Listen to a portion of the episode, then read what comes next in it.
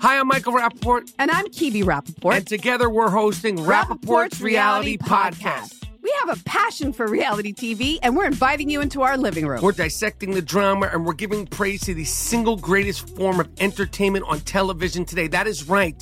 Reality TV is the greatest form of entertainment on television today. Listen to Rappaport's Reality with me, Kibi Rappaport. And me, Michael Rappaport, on the iHeartRadio app, Apple Podcast, or wherever you get your podcast. As important as choosing the right destination when traveling is choosing the right travel partner. Gene! Gene Fodor! Gene, was good. But be careful, because the worst trips result when two partners have two different agendas. The CIA really need your help, Gene. Freeze, Americano! Oh, Gene, run! Listen to Fodor's Guide to Espionage on the iHeartRadio app, Apple Podcasts, or wherever you get your podcasts. Hi, this is Kurtwood Smith. You remember me from such TV comedies as That 70s Show and That 90s Show on Netflix.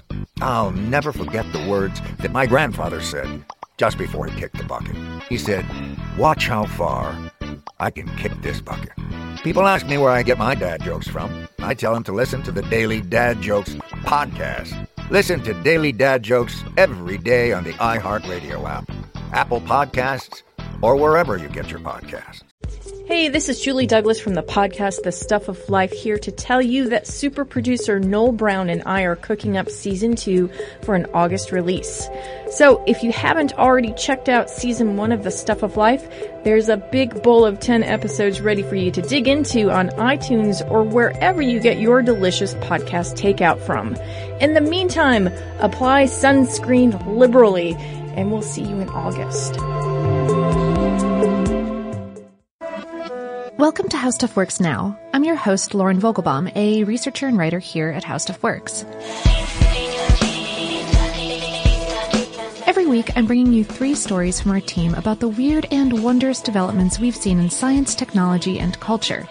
This week, a crowd-funded project is designing drones to dismantle landmines. And, super unrelated, an artist has plans to use deceased fashion designer Alexander McQueen's DNA to grow human skin in the lab and then make it into leather goods. Well, leather goods plus a political statement, really. But first, senior writer Jonathan Strickland explains how a team of engineers have built the acoustic equivalent of Lego blocks.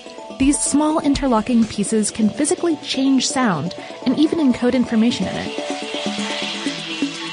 The engineers come from MIT, Columbia University, and Disney Research. They designed interconnecting 3D printed blocks that can dramatically change sounds. The small cubes have connectors on each of the six faces. Those connectors can be open to other cubes or closed off depending upon what you want to do. You connect a bunch of these blocks together and fit them inside an arbitrarily shaped 3D printed instrument. With a particular configuration of blocks, you can dampen sounds you don't like. Or with a different combination, you can emphasize sounds in a range of frequencies. Or you can even build your own hippo bugle and play the Imperial March from Star Wars on it. I know because they did that thing. And it was awesome.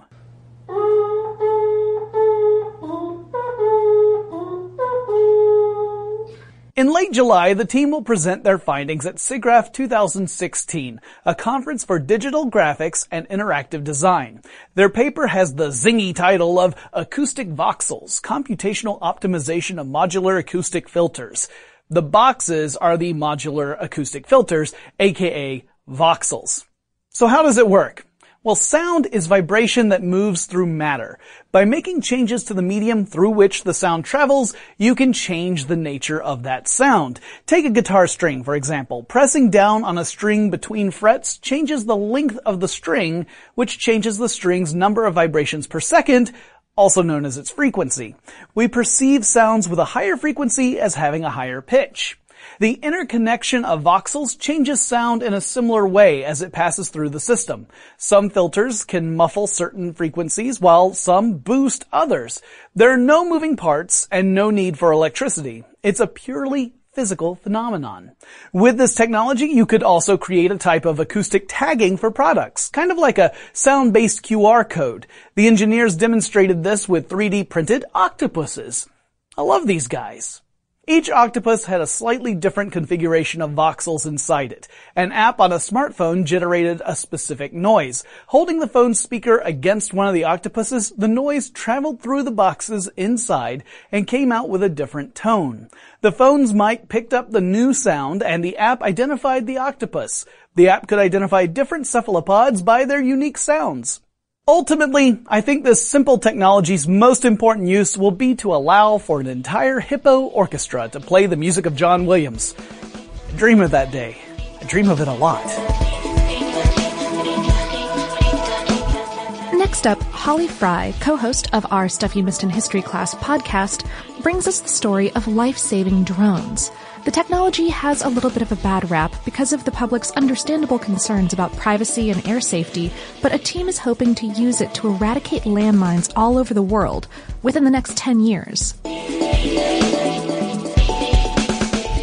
A group working out of the Netherlands is developing a landmine sweeping drone.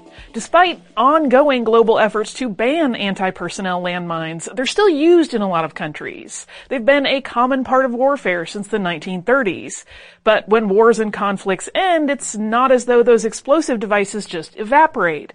They remain underground and unmarked, ready to detonate.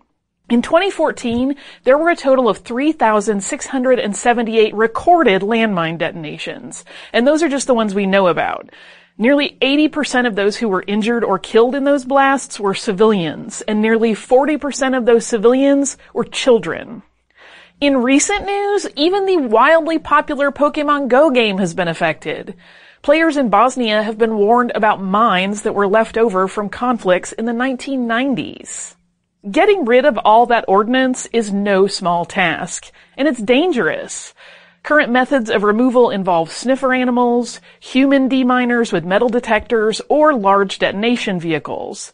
And those methods can be slow and costly and they come with a high risk.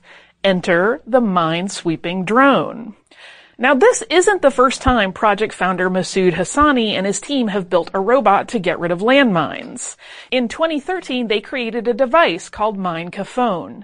It's sort of like a robotic tumbleweed. It rolls through minefields, and when it finds a mine, it blows up both itself and the mine. Now, the Mine Kafon team has developed a drone-based mine eradicator that will further reduce both the cost and the risk of demining. It uses a series of modular robotic attachments that can be interchanged. So first, the Mine Kafon drone uses a mapping system attachment to make a 3D map of the entire designated area. And then a metal detector is attached to it, and it uses that plus GPS to locate and identify mine locations. And then in the final step, that metal detector is swapped out for a robotic gripping arm, which carefully places detonators on the identified mines. The mines are then triggered and eliminated, and the drone can move on to its next location. Right now, the Mine Kafon Foundation is running a Kickstarter so they can finish development and start testing the technology in the field. The project is incredibly ambitious. Hassani has a goal to eradicate all of the mines on the planet in the space of just 10 years. But according to the Kickstarter pitch, this method is 20 times faster at ferreting out and detonating mines, and at a cost 200 times cheaper than existing technologies.